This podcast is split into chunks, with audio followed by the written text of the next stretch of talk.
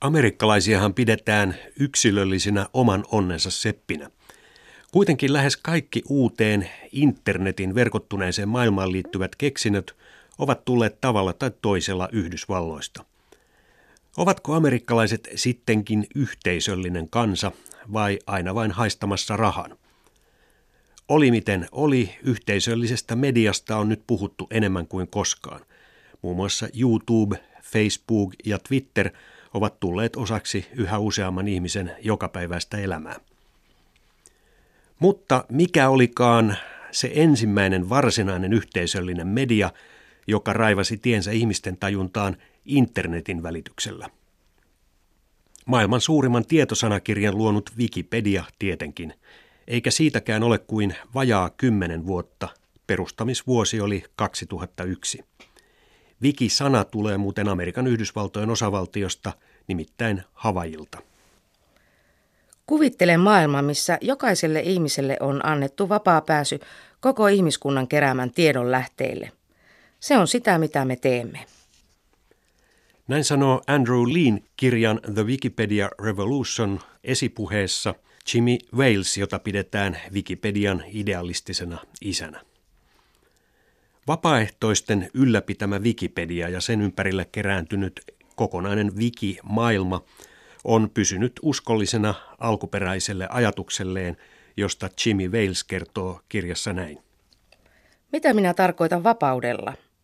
Tarkoitan puheen ja ilmaisun vapautta, en niin kuin vapaasti saatavaa olutta. Se tarkoittaa, että annamme ihmisille neljä vapautta. Saat vapaasti kopioida työmme. Saat muuttaa sitä. Saat jakaa työtämme edelleen vapaasti ja saat myös edelleen levittää näitä muokattuja versioita. Ja kaikkea tätä voi tehdä niin kaupallisesti kuin ei-kaupallisestikin. Kun me puhumme Wikipediasta vapaana tietosanakirjana, emme tarkoita sitä hintaa, jonka joutuisit maksamaan päästäksesi katsomaan sitä, vaan siitä vapaudesta, joka sinulla on hyödyntää sitä ja ottaa se käyttöösi haluamallasi tavalla. Tämä on varsinainen päämäärämme ja tehtävämme ja siksi ihmiset jaksavat paiskia niin paljon töitä Wikipedian eteen. Jos katsoo jollakin hakukoneella internetistä vaikka kenen tahansa suomalaisenkin vaikuttajan tiedot, mikä nousee lähes aina aivan haun kärkeen? Tietysti Wikipedia. Siitä on tullut uskomattoman laaja sähköinen tietosanakirja. Yli miljardi sanaa mennyt rikki lukuisilla eri kielillä. Yksittäisiä artikkeleita on yli kolme miljoonaa. Suomenkielinen Wikipedia, joka on nyt sijalla 14, avautui helmikuussa 2002 ja Hereron kieli vuonna 2008 oli järjestyksessä jo 255. Wikipedia ei ollut tekninen innovaatio, se oli sosiaalinen innovaatio. Se, mitä teimme vuosien 1995 ja 2001 välisenä aikana, ei ollut oikeastaan ollenkaan tekniikkaan liittyvää, sillä meillähän oli jo web. Me keksimme perustavanlaatuisen ajatuksen siitä, kuinka yhteisö voidaan organisoida. Näin sanoo Jimmy Wales. Hänen mukaansa aina kun aletaan suunnitella jotain, tulee ensimmäiseksi mieleen, mitä kauheuksia voi tapahtua.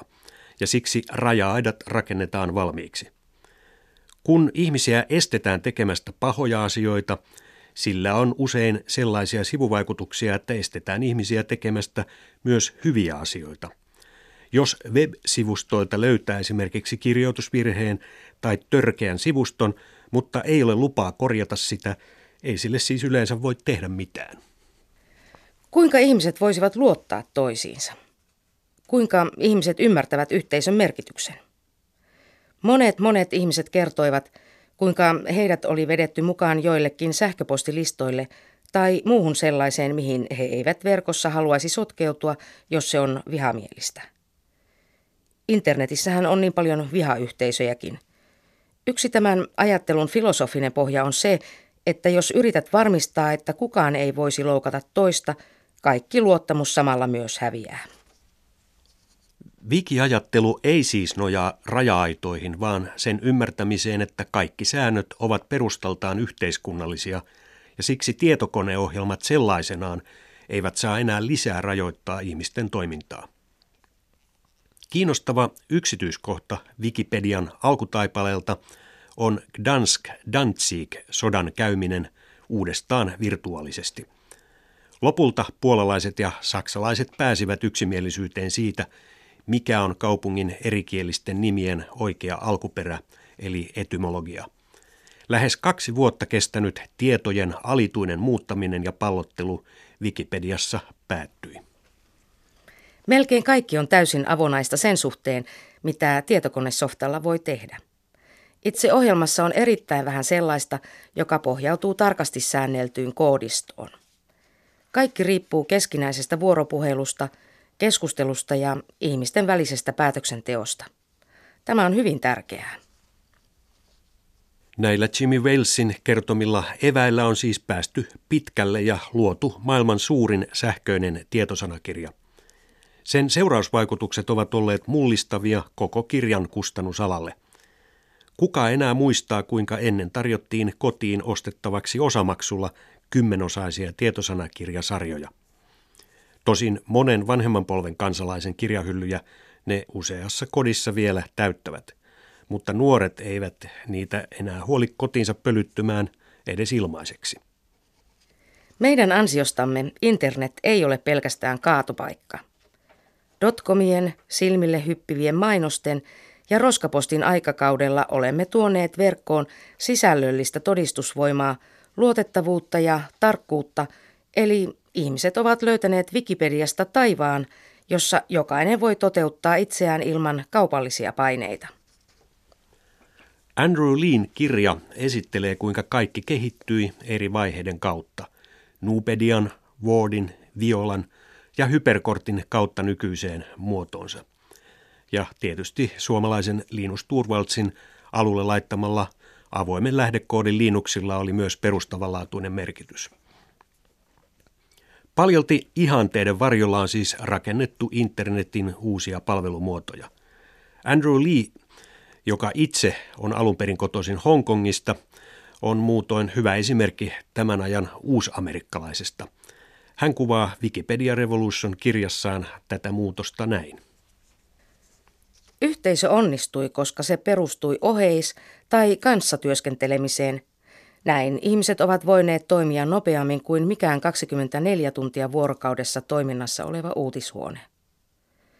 Wikipediasta ei olisi tullut niin suosittu kuin se nyt on, ilman että aikatauluja ja tapahtumakalentereita kirjataan yhtä nopeasti kuin uutiset tapahtuvat. Tällä tavoin se murtautuu ulos perinteisen tietosanakirjan rajoituksista, joiden mukaan ne pystyivät kokoamaan ja kirjaamaan historiasta ikään kuin vain yhteenvedon. Tästä poiketen Wikipedia siis toimii uutisen nopeudella. Samalla hetkellä kun uutinen tapahtuu, wikipedistit työläismehiläisten tavoin arkistoivat, toimittavat ja järjestävät sekuntien viiveellä web-sivustojen julkaisun. Olipa kyse maanjäristyksestä, kuten Intian valtamerellä vuonna 2004 ja sen seurauksena syntyneestä tsunamista, tai Lontoon metropommeista vuonna 2005, Wikipedistit julkaisivat muutaman sekunnin välein aiheisiin liittyviä artikkeleita. Wikipedia oli siis ensimmäinen sosiaalinen media, joka tähän pystyi, mutta vähitellen sen ovat haastaneet erityisesti Facebook ja Twitter. Wikipedia on lyhyen taipaleensa aikana kokenut jo monia vastoinkäymisiä. Monet Wikipedia-sivustojen pioneerit väsähtivät ja paloivat loppuun kirjoittaessaan ja toimittaessaan sivutöinään sen sisältöä ja Kiinassakin valvovat viranomaiset heräsivät. Jopa Britanniassa Wikipedia joutui sensuroinnin kohteeksi joulukuussa 2008. Mutta ehkä pahin takaisku Wikipedialle sattui jo aivan alkutaipaleella Espanjassa.